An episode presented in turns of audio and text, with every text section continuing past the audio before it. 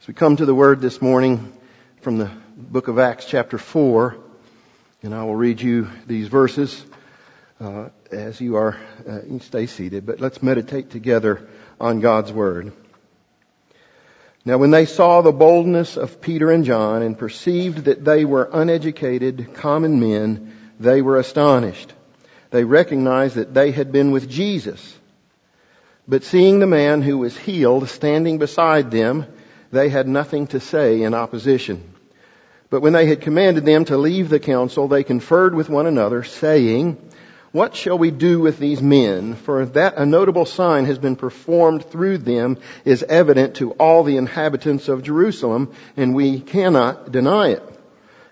But in order that it may spread no further among the people, let us warn them to speak no more to anyone in his name. So they called them and charged them not to speak or teach at all in the name of Jesus. But Peter and John answered them, whether it is right in the sight of God to listen to you rather than to God, you must judge. For we cannot but speak of what we have seen and heard. And when they had further threatened them, they let them go, finding no way to punish them because of the people, for all were praising God for what had happened. Let's bow for prayer. Our God, Father, we ask that you would take our minds that are sometimes sluggish, our hearts that need to be jolted, our bodies that may be tired and weary. We pray that you would renew us by your word this morning and that your spirit would come and work in our midst, pointing us to Christ, convicting us of sin and building us up in your truth. We ask this in Christ's name. Amen. So, we had a wedding this past week and I've often heard things when as it relates to wedding, people utter the slogan, oh, the honeymoon is over. And so, uh, Carlton and Megan are enjoying their honeymoon, I think, down there in uh, Gatlinburg, if I'm not mistaken. But when you hear that statement, the honeymoon's over, that's not only a statement that good times may be past, but it's kind of a revealing comment about our view of marriage. To say the honeymoon's over with a twinkle in your eye is a little bit funny, but it's probably also a way to admit that we really don't sometimes in, enjoy our marriages. And so that slogan even unintentionally implies that we don't sometimes to expect to enjoy our marriages. So we, we have a few good trips. We have a romance. We have a honeymoon. But that slogan implied that from there on, after the early days of the honeymoon, marriage becomes an act of drudgery or, or doldrums. So Christians might consider using that phrase lest we advertise our, excuse me, we might consider using that phrase less lest we advertise our poor marriages. So I'll be candid with you for a moment. I, for one, am thankful that my marriage is together and stable thankful to the Lord very much now that I'm older and able to look back over the years since saying I do. I think that's one of the most important surprises of my life that Beth Ann is still here by my side. Beth Ann has chosen to honor her vow before God, um, even when I don't lead sometimes in a God honoring way.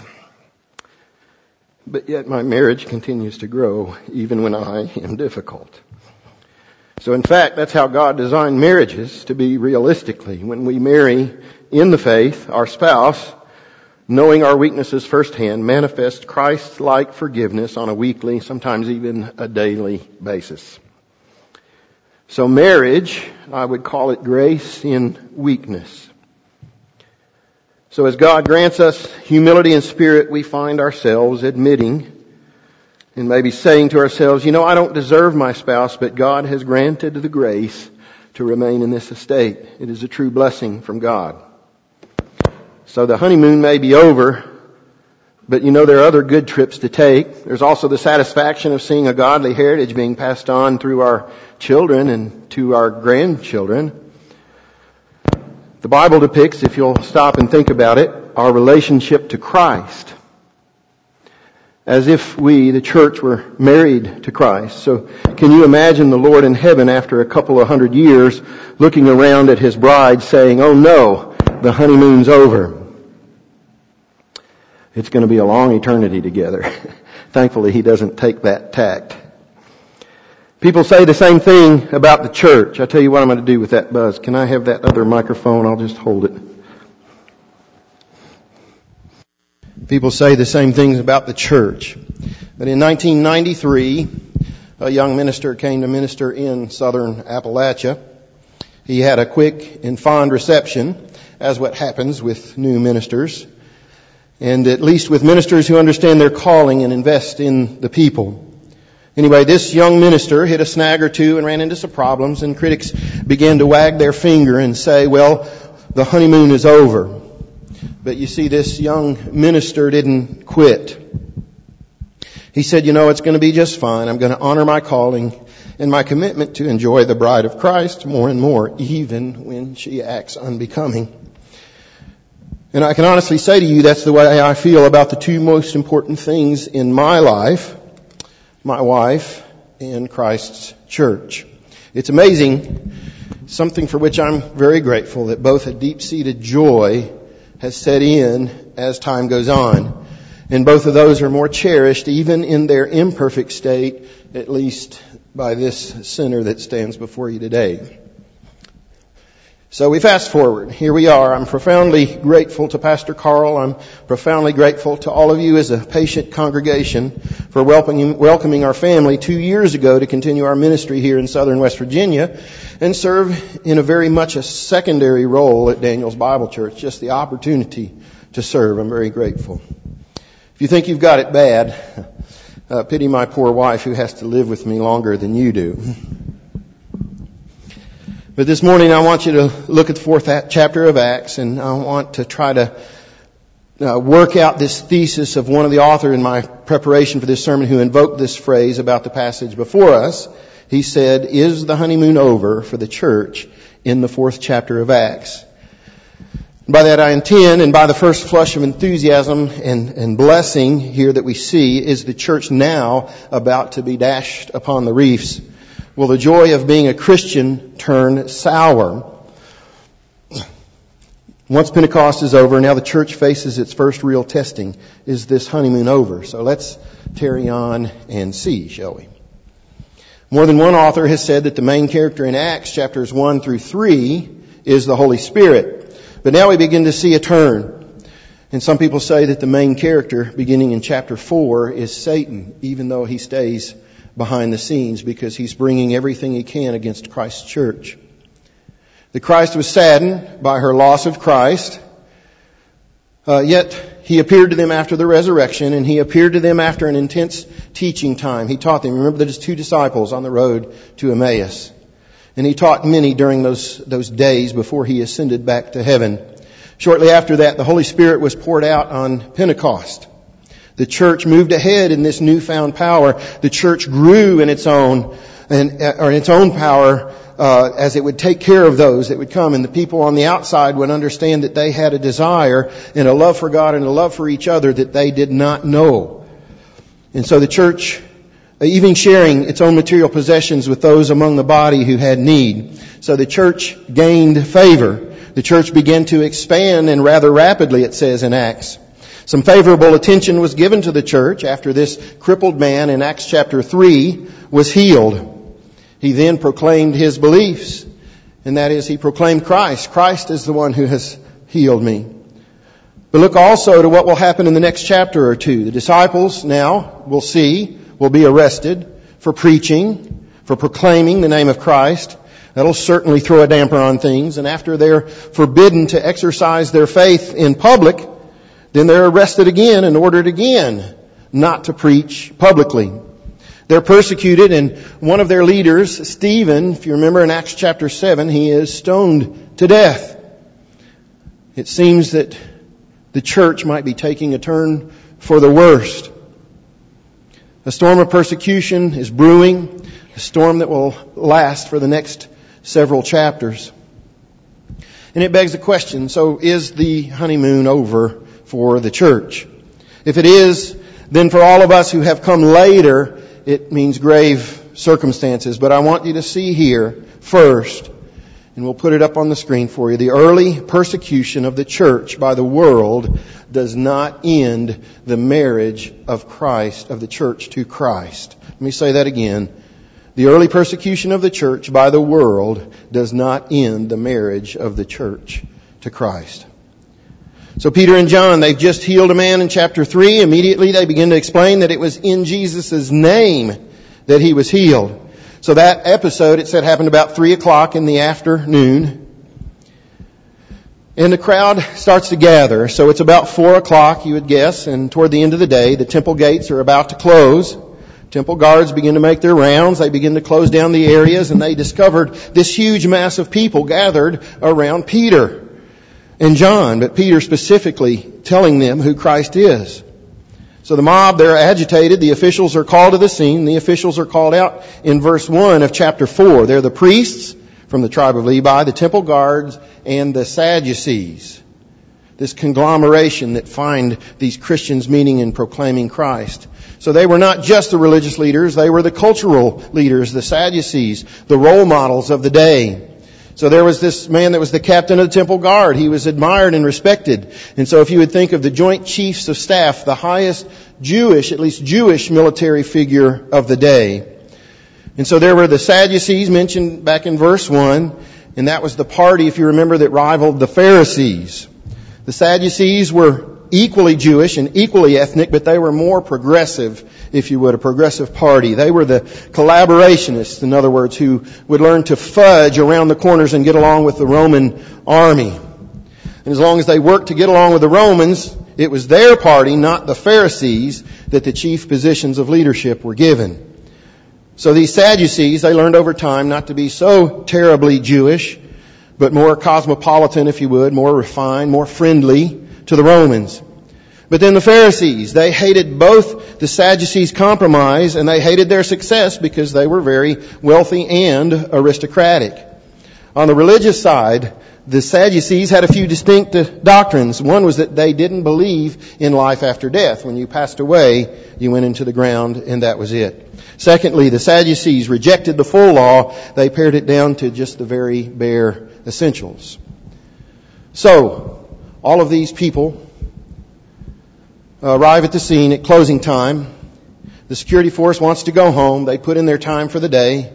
They're hungry for supper. No mood for overtime. But the officials noted that these people's people were disturbed. And I want you to note this, and we'll put it up there. It's disturbing if you have crucified Christ to hear that he still is alive. And not only was he still alive, but he was working powerfully. His name was being named powerfully in the streets of the city. So early on in chapter 4, when Peter declares the resurrection of Christ from the dead, they seize him and John. Because it was evening, they put him into jail uh, until the next day. And so that was in accord with the Jewish law that required that in any serious trial, that trial could only occur in the daylight hours. They wanted to minimize deceit or scheming. Isn't that interesting that that group looked upon it that way? So Peter and John are in prison, and we ask ourselves again, is this honeymoon over? One of the answers to that question is given in verse 4 of chapter 4. In spite of this beginning opposition, even in the face of the onslaught of possible crucifixion for Peter and John, note what happens. It says, many who heard the message believed. And so the number of men grew to be about 5,000. And remember two things about that number. First, there are converts taken from the Jewish pool of citizens who initially were opposed to the messiahship of Jesus who are now being converted to the faith. Secondly, these growth figures only report the males or the heads of households. So there were about 5,000 male converts, and if you figure that most of them had a wife, and assigned to them only a couple of children each, you will easily have 20,000 more people, and that's allowing for even small families. So the number could have easily amounted to 30,000 people that were gathered here at the end of the workday at the temple.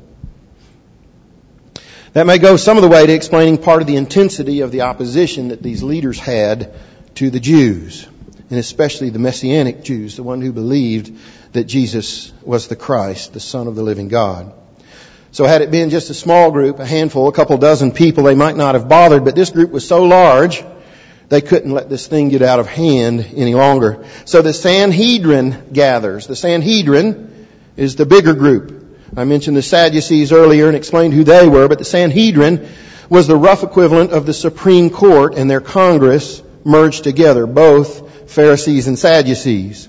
It's made up of 70 members and the high priest sat with that group without a vote. It was established two centuries before Christ was born between the Old Testament and the New during the time of the Maccabees. It consisted in some of the most respected leaders of Israel of the day, some Pharisees, some Sadducees, some priests, and some scribes.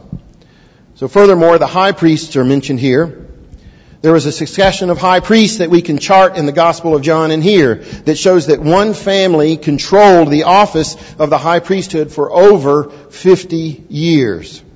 Annas was the high priest from about 6 BC to 18 AD. And then his son-in-law Caiaphas took over and was high priest until 36 AD. And Caiaphas, of course, was the high priest who oversaw the trials and the crucifixion of Jesus. So, these high priests, they were a destiny of priests from one family, about six of them over a 70 year period. Sons, sons-in-laws, or even nephews were part of this succession, if you would. So the real power behind this dynasty was the high priest Annas.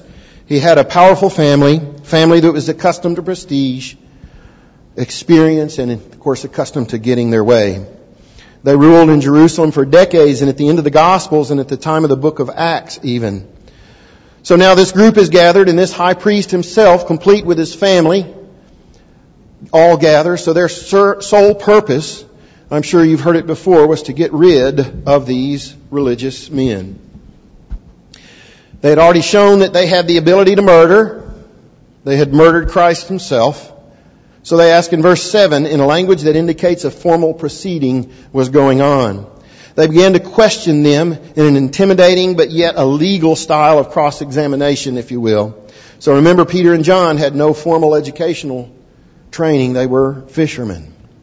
So what's going on here is this strong persecution of the world to get rid of the uncomfortable message that Christ is alive despite their crucifixion of him. So I would say, could it be that the world won't persecute religion today if that religion brings a comfortable message? The kind of message that intentionally puts Christ on the periphery. But instead, as Christ is proclaimed here, He's proclaimed as risen from the dead. He's proclaimed as reigning from His throne. And you see the minds gathered here really can't stand to hear that. They really don't want to hear that Christ is alive. It's fresh in their minds. We put Jesus Christ of Nazareth to death. So there's this psychological tendency even among sinful believers, uh, this tendency in sinful societies that wherever people live, to get rid of that uncomfortable message about Jesus Christ, that He really is risen from the dead. He really is God. He really is the judge of the quick and the dead. He's the judge of your life. He's the judge of your soul. He's the judge of your morality. And so what we see here is the church being faithful to Christ and it disturbs the world around them. So here is Peter preaching again. Remember, he preached on the day of Pentecost. He's appearing before this kangaroo court, if you would, that just recently had judged Christ himself.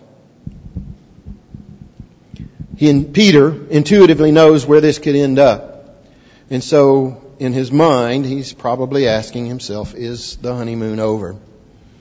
So Peter begins his response in verse 8 of chapter 4. He tells, tells us that, it tells us that full of the Holy Spirit, Peter says, I will answer you by the power and the name that healed this crippled man. And so it's the equivalent to the Sanhedrin saying, by what authority do you stand here in our courtyard and create an insurrection? What are your credentials? Who are you? So you have to be impressed by Peter under fire, as polite as he was, because most of us, if we're attacked under pressure, we wouldn't respond as kindly or as patiently as he does. You remember that fight or flight reaction that we have when we're accosted. But Peter says, rulers and elders of the people, remember, uh, remember that Peter's not a trained debater, but he structures this debate in such a neat way. And surely he has learned this from Christ himself. But Peter argues if, if we are being called to question for an act of kindness shown to this crippled man, then certainly, certainly we will give you this answer. And the answer is that he was healed by the name of Jesus Christ. But then he goes on to say, whom for the record you murdered, you crucified. But God raised him from the dead. Amen? This voice echoes the voice of wisdom that Jesus always had when he was confronted by those rulers, by those detractors. Jesus always handled their questions and now the disciple is doing the same thing. He says, yes, absolutely, confidently, I will give you an answer. If you want to know the physical cure of this crippled man, then be it clear that it was by Jesus Christ. Jesus Christ who is still living. So then Peter turns a little dark here and sometimes preachers have a way of doing that.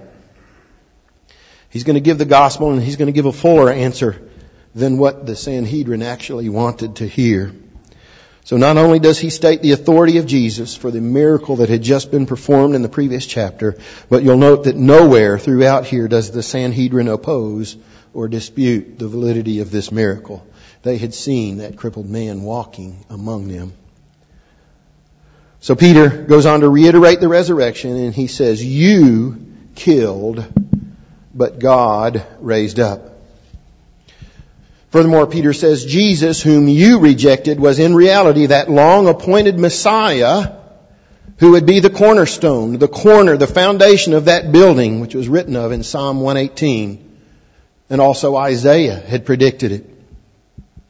See, I lay in Zion a stone, a tested stone, a precious cornerstone for a sure foundation. And all throughout the scriptures, Jesus is that cornerstone. You have to recognize that He is the only possible way to salvation. So as we look in chapter 4, verse 12, a verse that's worth committing to memory, He says, there is no other way to salvation but through who? Jesus Christ.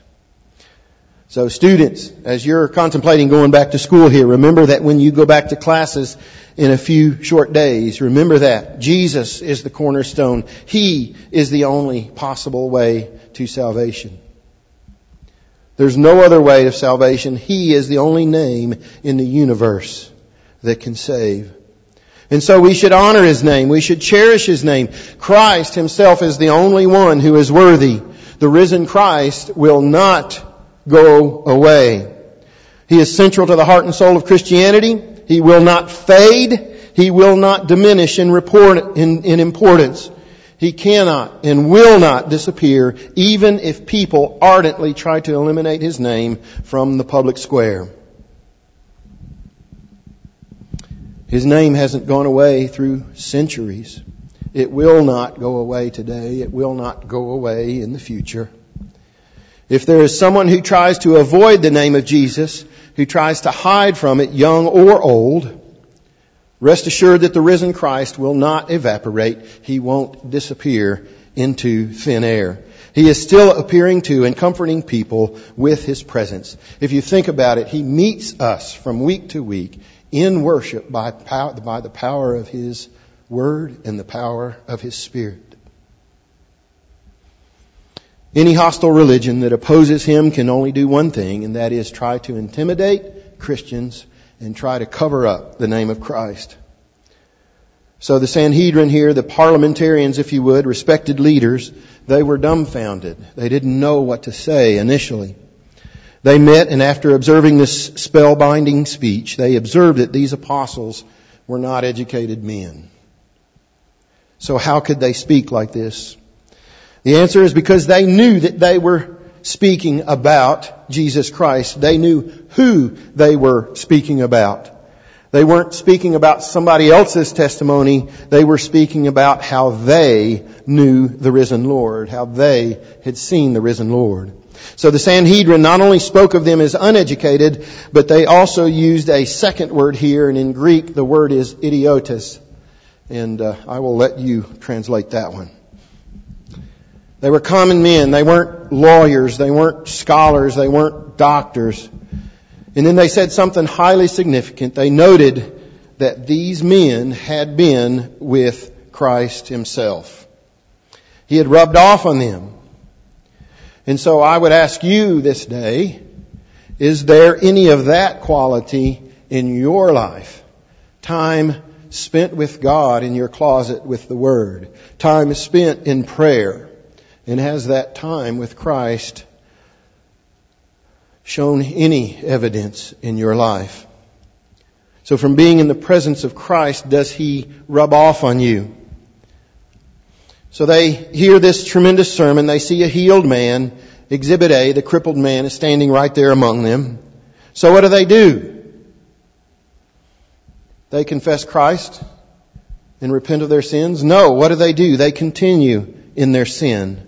They went to their executive session. They conferred together. Well, what are we going to do? It seems that this wisdom of man has run up against a brick wall and they realize the evidence was out.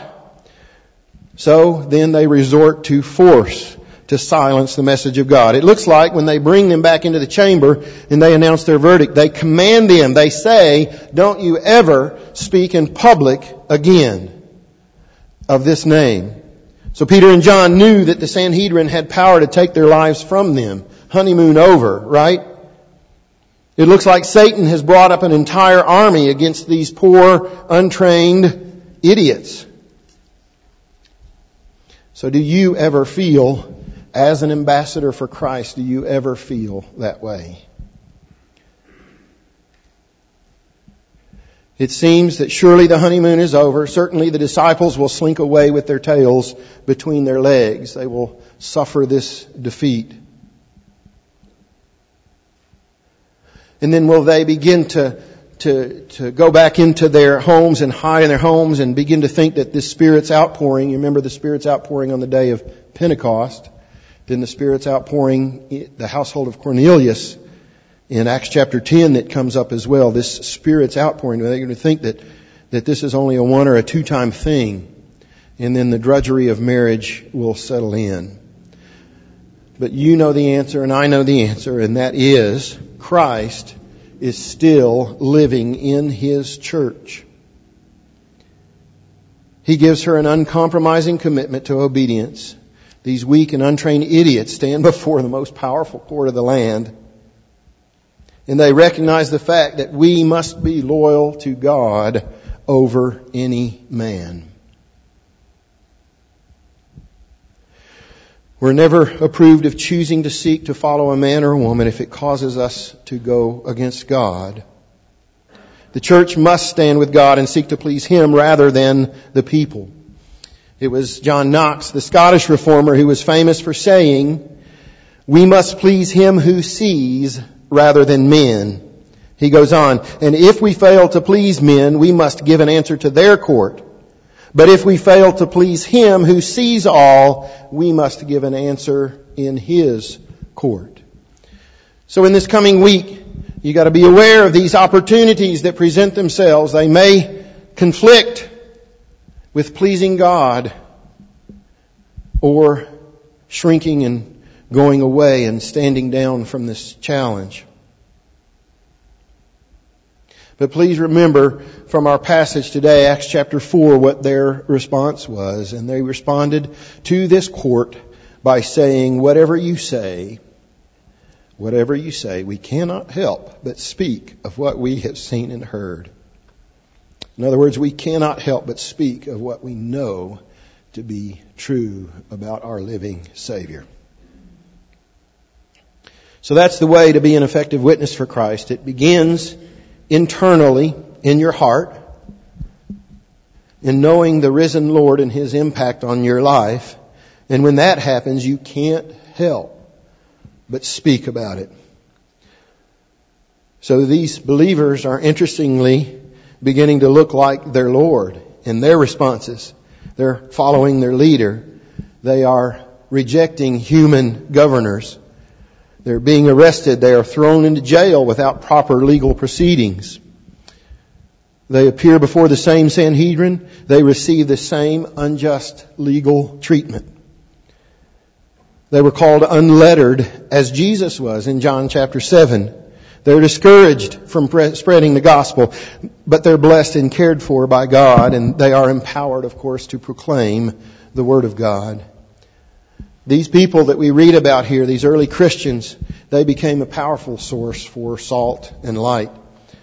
So the honeymoon's not over, and just like in a good marriage, the honeymoon may be completed, but that just begins more wonderful opportunities to live and to love together. So as with the church, so with a godly marriage, the honeymoon is not over. The relationship just matures into grace and forgiveness. Satan, for sure, is behind the scenes at work, but God through Christ, through the groom, or Christ has risen and is still working. So Jesus promised that his disciples, promised his disciples three things, that they would be absurdly joyful in the midst of persecution, that they would be completely fearless and bold, and that they would be constantly in trouble. How's that for a guarantee? So the answer to that question is the honeymoon over? Assuredly to Satan that the honeymoon is not over. But the same lead character, instead of it being Satan, as Satan would like to be the center of attention, this lead character proves to be the risen Christ. Before, during, and after all of this was going on. He's working in his church then.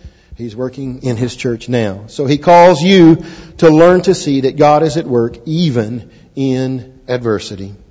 Even if persecution should arise, the love and care and concern for the bride will never, never, ever abate. In closing, for all those who love Him and are called according to His purpose, God always loves and cares for His bride. And the church has the same calling as Jesus, that being to suffer for His namesake, to proclaim the gospel, and to triumph by the power of the Holy Spirit. Let's bow for prayer. Lord, we thank you that your love for us is not fluctuating, as is the worldly love that is described to us by secular society. We praise you that your calling to us is just beginning. And Father, we would ask that you would send us out with the same boldness of conviction that we witnessed in our passage today to obey God and not man so that we cannot help but speak of what you are doing in our church, what you are doing in our families, what you are doing in our lives. We ask all this in the precious name of Jesus Christ. Amen.